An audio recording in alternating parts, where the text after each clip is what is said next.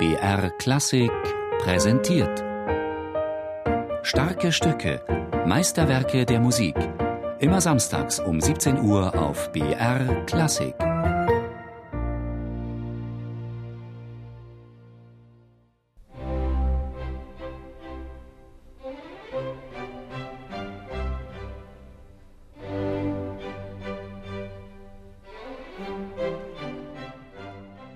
Als Beethoven in Wien mit seinen Klavierkonzerten auf den Plan trat, war Mozart der Stadt als Genie bereits entrissen. Der neue Stern am Horizont kam gerade recht und hatte, wie vor ihm Mozart, rasch den Ruf des Ausnahmetalents. Der Mäzen Fürst Karl von Lichnowsky nahm den jungen Beethoven gewissermaßen als Mozart-Nachfolger in seinen Kreis auf. Und der neue 24-jährige Klaviervirtuose beglückte die Akademie der Tonkünstler Societät im Wiener Hofburgtheater am 29. März 1795 mit einer ersten Fassung seines C-Dur-Klavierkonzertes, dessen Form sich noch an den Vorbildern Haydn und Mozart orientierte.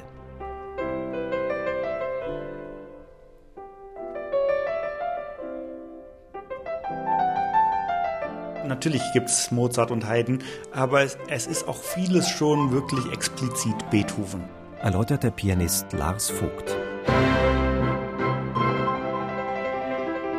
Intensive Rhythmik, die Subitodynamik, die immer wieder kommt, die Dimension, der Wille. Häufig ist es ja bei Beethoven wirklich etwas, was durch Willen, durch menschliche Kraft was erzielt wird.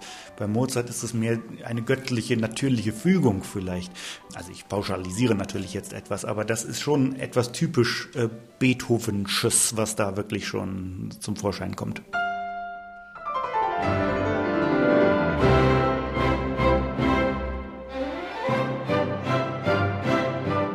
So schlicht das Thema des ersten Satzes ist, ein Oktavsprung mit anschließender Skala hin zur Dominante, so verblüffend wirkungsvoll ist es. Diese Einfachheit der Mittel bei größtem Effekt ist für Lars Vogt typisch für Beethoven. Ja, aber das ist eben das Genie, dass man eben wirklich ein einfaches Thema nimmt und daraus werden die Dinge geformt. Und in diesem einfachen Thema spiegelt sich eben unsere ähm, ja, unser Schwingen, unser Lebensschwingen sozusagen wieder. Und da finden wir Menschen uns am einfachsten und am ehesten wieder. Mhm. Und das haben eben Genies wie Beethoven auch irgendwie gewusst, glaube ich.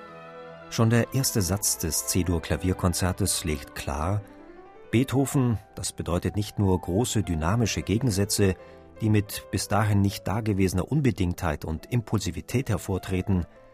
Beethoven bedeutet auch bizarre Gegensätze in der Phrasierung, wenn etwa die Bläser Legato-Passagen haben, denen der Solist in seinem Klavierpart ein Staccato entgegensetzt.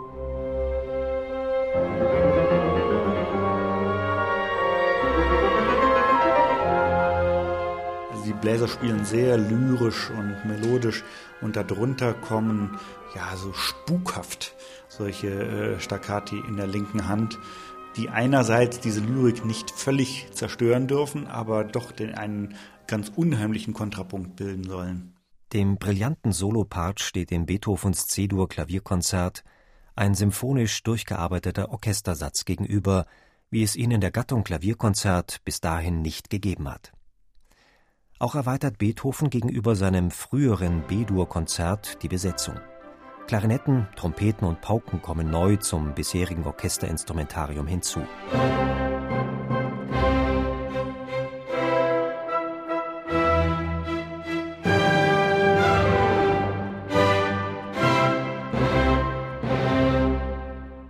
Die einzelnen Sätze von Beethovens Klavierkonzert bilden auch jeweils als Ganze gesehen starke Kontraste.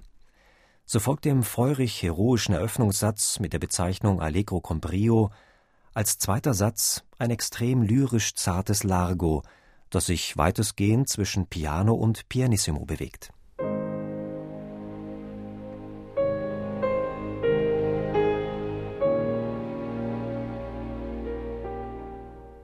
Dieser zweite Satz ist wirklich was ganz Besonderes. Das ist in seiner zeitlichen Dimension und ruhigen Ausdehnung ist das wirklich was ganz Neues. Gar nicht so unter dem Druck stehen, immerfort neue Dinge zu erfinden, sondern einfach sich ein Thema in Ruhe mal ausbreiten lassen in dieser Astur-Stimmung, in einem C-Dur-Konzert. Das ist schon was, was ganz Besonderes und ganz Neues wirklich auch.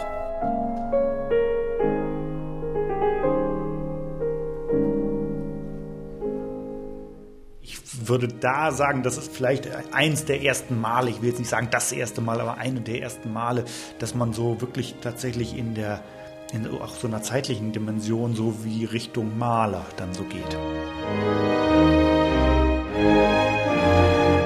Der dritte Satz von Beethovens Klavierkonzert Nummer 1 ist geprägt von einer frech rasanten Tanzmelodie. Der Komponist reizt hier alle Mittel aus, um das Wechselspiel zwischen Orchester und Solist voranzutreiben und zu verdichten.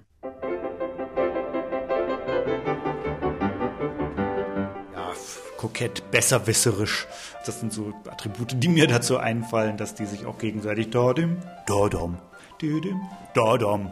Nicht? Also es ist immer auch so einer, der sagt, nein, nein, doch, doch, nein, nein. So, so, also es ist so ein bisschen so eine Spielerei, auch ein bisschen, ja, hat auch was Opernhaftes dann irgendwo so.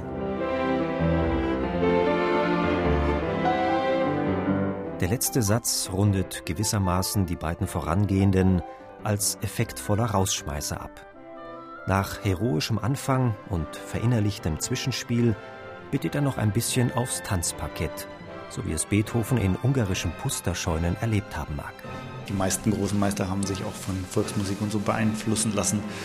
Und dieses ungarische Element, das gibt es auch schon im zweiten Klavierkonzert, wie gesagt, vorher geschrieben. Da gibt es eben auch so, so einen richtigen einen ungarischen Fetzer im letzten Satz in der Mitte.